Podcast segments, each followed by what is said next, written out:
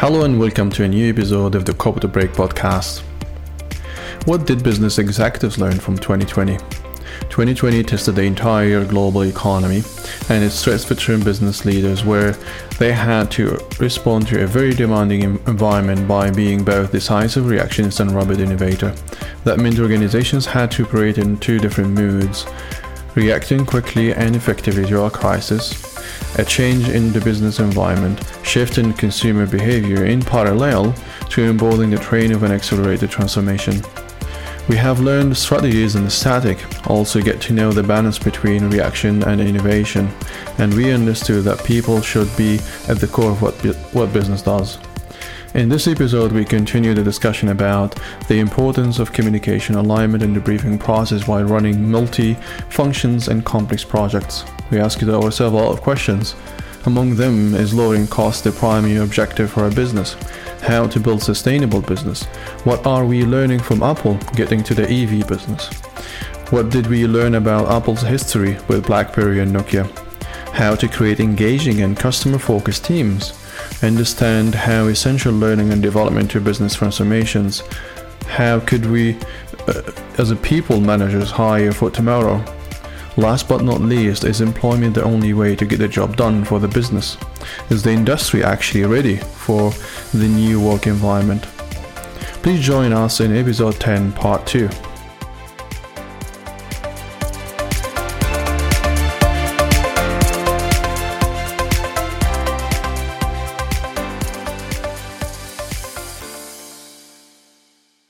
Good, let's start.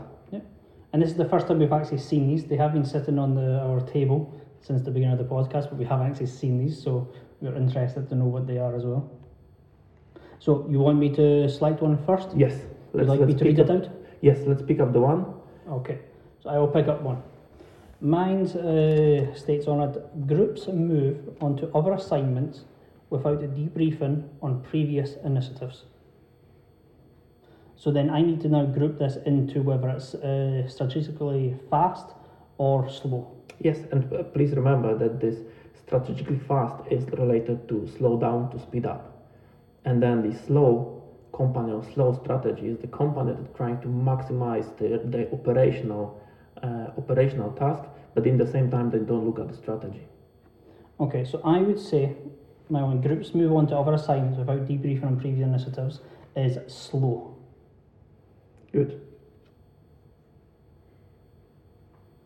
Why, why is that? Uh, for me, I think that's because they're trying to be so fast and uh, change so quickly. They don't even have the clear uh, communication. What I kind of mentioned earlier about having that chance to actually communicate to your team why you're making a change. That for me seems a bit more like uh, when you're firefighting.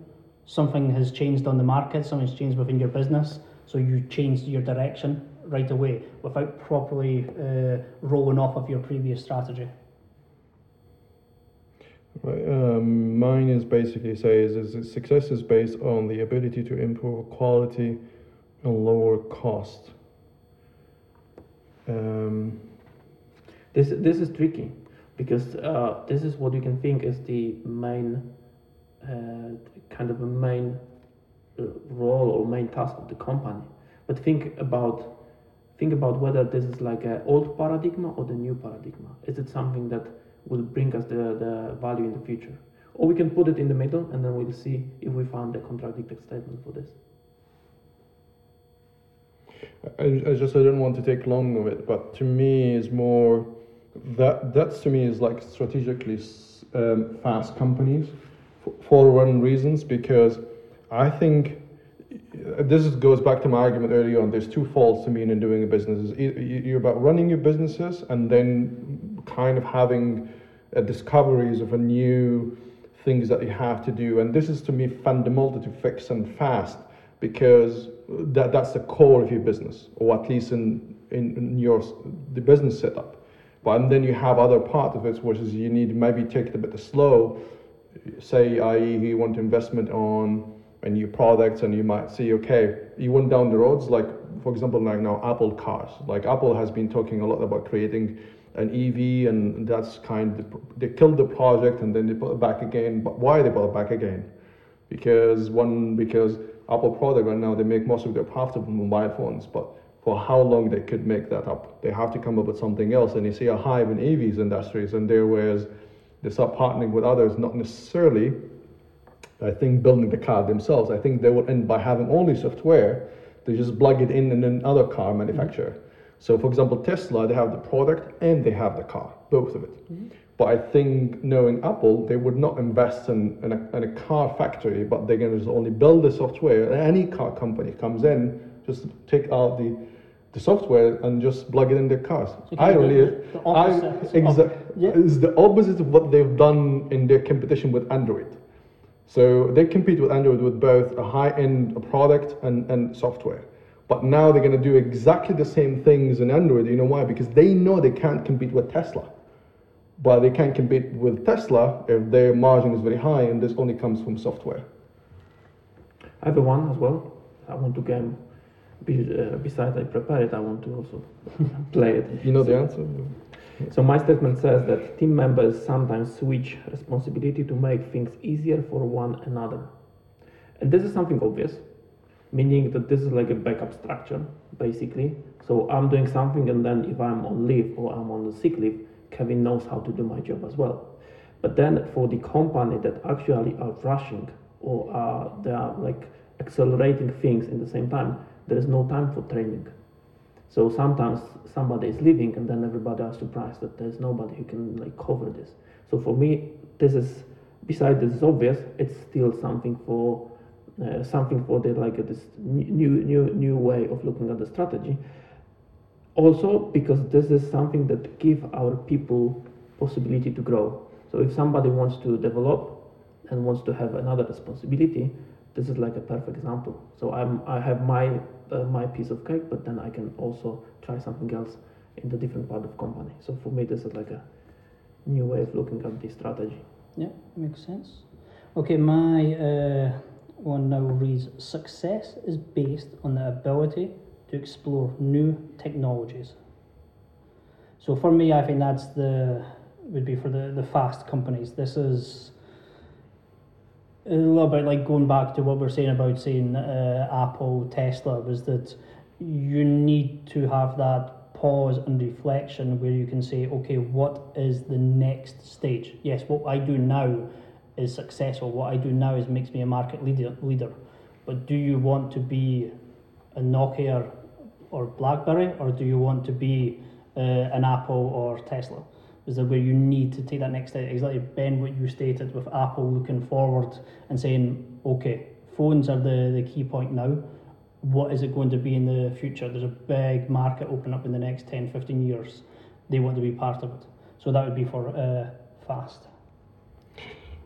And it's really interesting, right? Because they knew how they beaten Nokia and BlackBerry and the traditional phones, and they know where what was their pitfall pitfalls, and, and, and you know they learn from it, right? They, they don't want to end, they don't want to end by the same scenarios yeah. by being left left behind, right? For me, it's the pause and reflect Yeah, they've exactly. paused, they've reflect. What's this is next? where we are. Where do we actually want to go? So my statement says time is really made for training and education. I think that's kind of a slow. And then I'd like this point. So this for the slow, uh, strategic slow companies. Um, there's many training and development. Okay, so I think training and development is all the time being overlooked because it's just a pure cost center and the benefit is not like hard dollars, right? They don't. They, the company will invest in people's but they don't see the rewards coming on immediately. And then out, also out of fear is that they lose those people to someone else. But I think that's not entirely true. We talked about earlier on. So if you train people, you take care of them and their developments, and you know show them, build a nice roadmap for their careers. They tend to stay longer in your in your business than you might think, right? But there's many strategies to that, of course. There's some companies that like one day, literally people doesn't do anything else. There's one day in a month or in a week, they only do training. They don't touch emails, they don't go to production lines, they just take, do that. But I think that will shift, um, I have a theory we talked about early on, and I think we left it kind of open, might do another podcast it. I think we will reach a point where employment is not the only way to do a job and basically, whereas we have a shift in the economy, in the labor market, toward more of a a gig economy become really a major player in it. And basically, the responsibility of training and development shifts from the business to your own. So you have to you yourself have to take care of yourself. And of course, you're gonna price that out in your your value in market, right? Whether you're a contract or whether even you're employed. If you get the certificate or you've been trained, professionally trained, and so on, basically you increase your value in market. So this is where we're moving to more a human become a true asset. Mm-hmm. And it might be a bit, it might be challenging for people, but this is where we're heading to. And I think there's a lot of counter arguments saying, well, that's will not happen because, well, taxes, regulations, it's meaning you pay your taxes to where you do the work, etc. But it's not really entirely true because I think people tend to forget that fundamentally you pay taxes based on two things: either your passport, which is the case of US, doesn't matter where you reside. That's why when you go subscribe for any services or you get any revenue saying take off you're not a US citizen, because in that case, US citizen has to pay tax no matter where they are to the US government. But I think you know, tax, tax legislation will just evolve and develop and will support that more flexible work environment than we think today. And I think that that's that's a kind of shift in paradigm. But currently, that's why company does not invest in that because they just they can't have a hard dollar to it. There's, there's also a link to the joke that I did in the previous uh, podcast. So what if we don't train our people and they will stay in the company? It's a question mark, and the answer is not black and white. Depends what you want to do. Because there's a lot of other companies too, they say we're not training our people for today's job, for but tomorrow's job, mm-hmm. right? And you might, okay, and then this leads a bigger topic. and think the whole thing, the, the whole HR management, the whole, HR development uh, as a function within every business we have around us has evolved. I remember in the past it's been looked at as a negative if you have a knowledge in every topic, bits, bits, bits of every topic. So like you, you have a competence in finance, you have an IT, etc. They kind of don't like that. They want to have core skill. They hire for core skills. If you're applying for yeah. finance functions, they'd like to see a person seven years plus in that functions. They don't give a damn about anything else. But now it's kind of changing. You know why? Because they see the benefit of having multi-competence assets, right? So I think and this for reasons because in the past, you, uh, when you do an interview, the hiring managers compare a person against a person. It's meaning Ben versus Kevin candidate. How much Ben has in finance, how much Kevin has in finance, because he's hiring for finance or she is hiring for finance. But today, the competition is not anymore people to people, it's people to technology. Technology has the ability to multitask. You have an example ERP system can do all of the thing end to end, right? Can do from AP up to, I don't know, recording reportings or consolidations, right?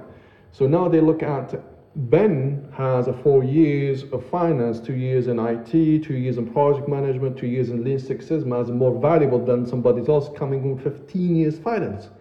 So that shift in paradigm causing that agenda, that, that part of the agenda going high on every company strategy, people's agenda, learning and development, building that core, building a profile where there's a core competence, there's an, an, an where auxiliary competence or desired competence. And I think this is where they have to consider not training people of today's job, but tomorrow's job. I think in the future we can have a, instead of finance people, we can have IT people with finance knowledge. It, do, it, doesn't matter, but this is the thing. Because why? You need people. Oh, so the machines, we start, the machine is the benchmark. It's not anymore another profile of people, right? It's not, it's not like I'm hiring for jobs that requires uh, experience for at least nine years in finance. And therefore my benchmark of all of my candidates to that nine, right? Now you benchmark to machines. And the machine does not work, uh, machine, uh, not yet, they cannot work without the humans' intervention, interventions or giving inputs to the machines. So if you have a platform that multitask, you need people to multitask, and you need people to able to understand not only the finance competence or the requirement of finance, but also a bit of the IT. And then, okay, not only doing that, if I'm doing transformation, I need a bit of, of, of um, project management. Or if I want to drive efficiencies, or I need a team lead who has people management experience, has an experience in the process as such, understand a bit of the IT aspects, and could run the projects, and to drive efficiency, with Six Sigma design thinking. So you, you look at the whole things, and this is really big, big time for training and development. Yeah. Moving on, my statement is about the people focus on their own responsibility to ensure that the work gets done. And this is like a contradiction to what I had before, meaning uh, the team that are sharing the knowledge and they are sharing responsibilities. Here we have a people who are focused only or only on the part of the job that they're delivering, and they basically don't care about everything else. This is also related to people or to the kind of a organization approach where the people don't need to be trained because they know what they do better uh, Yeah. best. A little bit like what you're mentioning about if you know, uh, somebody with 15 years experience in one area compared to one person who's maybe got seven years experience but in two or three different areas. This is where that comes in. Sometimes you want the one person to be purely working in that one area, but then of course it brings in is it have they had time to develop? Are they really looking for improvement ideas? Are they really trying to be innovative? If the company changes strategy, is that person going to be able to change with it? This is an interesting. And, and, and this is actually a convergence between having operations and center of excellence, for example. And, and let's see, reflect back on a bit of the, the shared service centers, right? On BPOs, for example, um, and one year back office functions. Um, regardless. So if you have a profile, again, this is the thing, hiring is not a rigid structure, it's not like framework, like you look in, I need a person to tick all of these boxes. But the problem is you are, again, if you say, I need a person to tick all of these boxes, I, my question, immediate question to the hiring manager is, is those boxes requirement ticks your requirement of today or of tomorrow? I doubt that anyone think of the long term. He needs or she needs a person just to fill in a seat on the floor to do a specific job. But if I would be more strategic person, this reflection back in the chess and checkers is like all that's connected, right? So, Yeah. because if you're a chess manager, a chess player, and the kind of management, you look to the board, right? You will think, okay, if I move that piece, what my counterpart will do. Your counterpart in real life is the market conditions. What's going to happen? If I tomorrow, imagine you hire all of your staffs in operations, all of them core finance. I just an example right now, right? Tomorrow, when you run transformation, you hire an, another. You have to scale up your headcount by 15% because you don't have the competence to run exp- scope ex- expansion, or you have to invest in consulting, right? So there's many players, and this is where you don't hire for today, but you hire for tomorrow. But this is this is uh, something that can be visible also in the wording, meaning versatile management. This is what we talked about in the previous period.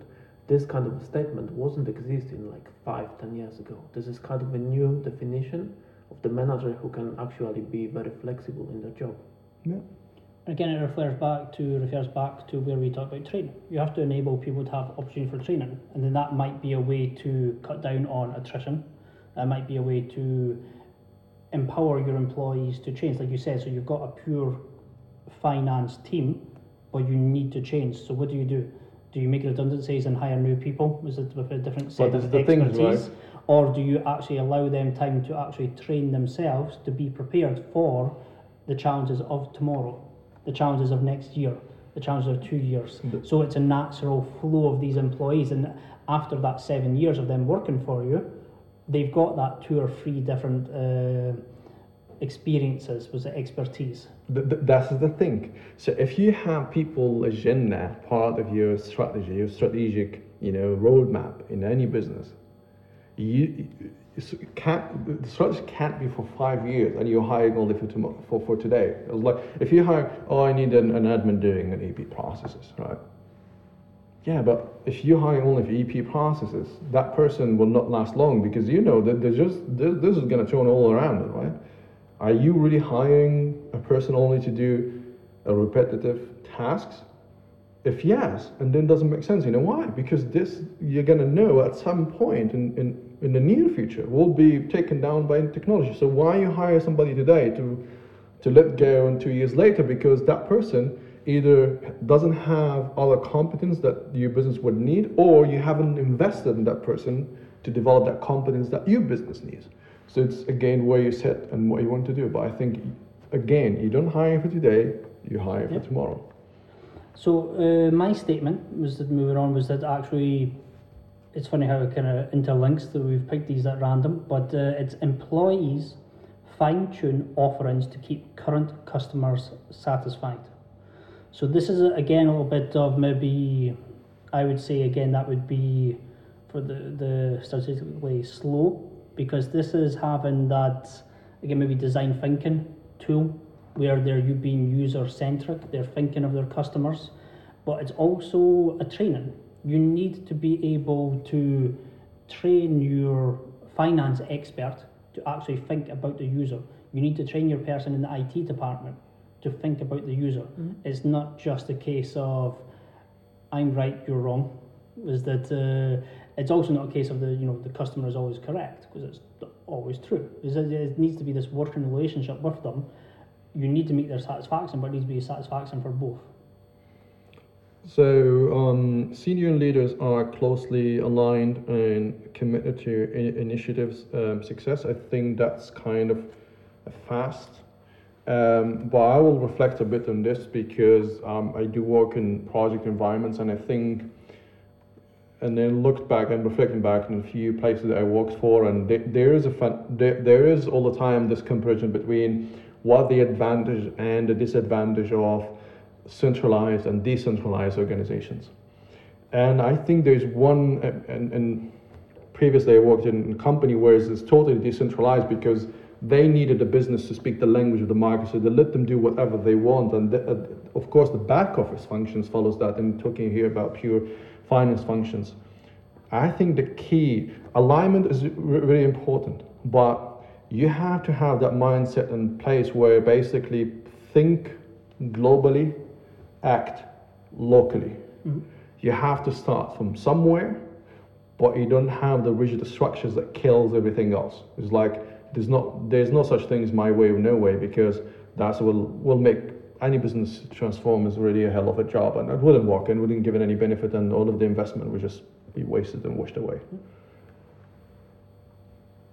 Oh, it's me now. Sorry, I was like thinking about this one and uh, forget my my statement.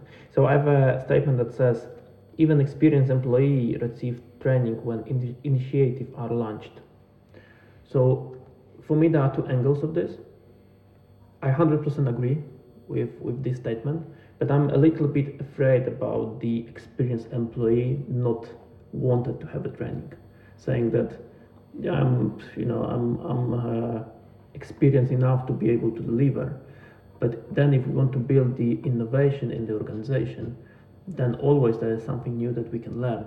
And even though if you knew know everything, you can be a you can be a trainer. You can you can actually share the knowledge with people who are less experienced than you.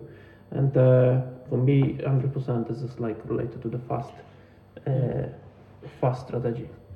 Quick um, um, thoughts on my side. I think you know just some reflecting back on, on what we talked about training, developments, and expensive versus you know uh, versus reward and, and you know return on investments, etc. But there's a lot of things that any organization could do. It doesn't cost any money. Mm-hmm and you're right about it. And I think personally, I I'm not a fan of having a training class sitting in and listening. You know, it's to me it's like quite boring. I could do that without being in a class. Others have a different you know um, um, opinion on that. But my if I reflect back, the biggest learning I've got is just by talking to people who are more experienced than than, than me, and then being giving getting the chance to work in, in a on a project or in initiatives with those people. just I learn more in, on the job by just working with more experienced, more seasoned professional than I am, and I'm just I'm good. And I think this is where as any business could do that so easily, just having you know mentoring programs. Just how hard is that would be? Nothing. Actually, and, and it's actually two-way benefit for both. Even a seasoned professional, sometimes they have a blind spot you, you you'll be surprised, and I get surprised many times at talking to relatives or friends. They just they still in either in university or just graduated, very fresh. They come up with an idea and, and never thought of. Why is that? Because we think that we are, you know, perfect to our, and we, we everyone has an ego on that one. But if you just think about it and just open yourself and say, okay, I want to mentor that I am in in a senior position, I want to mentor a few people that just junior join the organizations. You would learn from them. Probably they would learn more from you. It was just a win-win and cost the cost the business nothing. Zero. And I think this is where the big role of managers and actually the HR department is. So to encourage people to no, ma- no matter what, no matter what, still develop, whether this is the area of your current work or the area that you can support in the future. Again, I think it's the it's the culture of the workplace Mhm. and the, again the strategy and the HR is important because if you're recruiting for somebody to do the job ABC, simple ABC, nothing else. You ha- you open up that recruitment. You look for a candidate that is going to fulfil your needs for ABC. You hire that person. That person has taken the job maybe for a purpose. Maybe they have family. They have other. Eh, it's what we discussed before about having the purpose. They're happy to do their nine till five ABC. Happy. So then after two years, when you turn to that employee and say, "Oh no, by we've changed our strategy now. You need to do X, Y, and Z, as well as A, B, and C." All of a sudden, it can be a pushback. Well, actually, no. I, you know, I was hired to do ABC. Mm-hmm. Why should I do more than that? Th- Is that and this exactly. creates that you know this is why you get people not wanting to do extra training. We don't always know the individual's uh, personal circumstances. Is it why they're not able to do it? Why they, they took the job in the first place?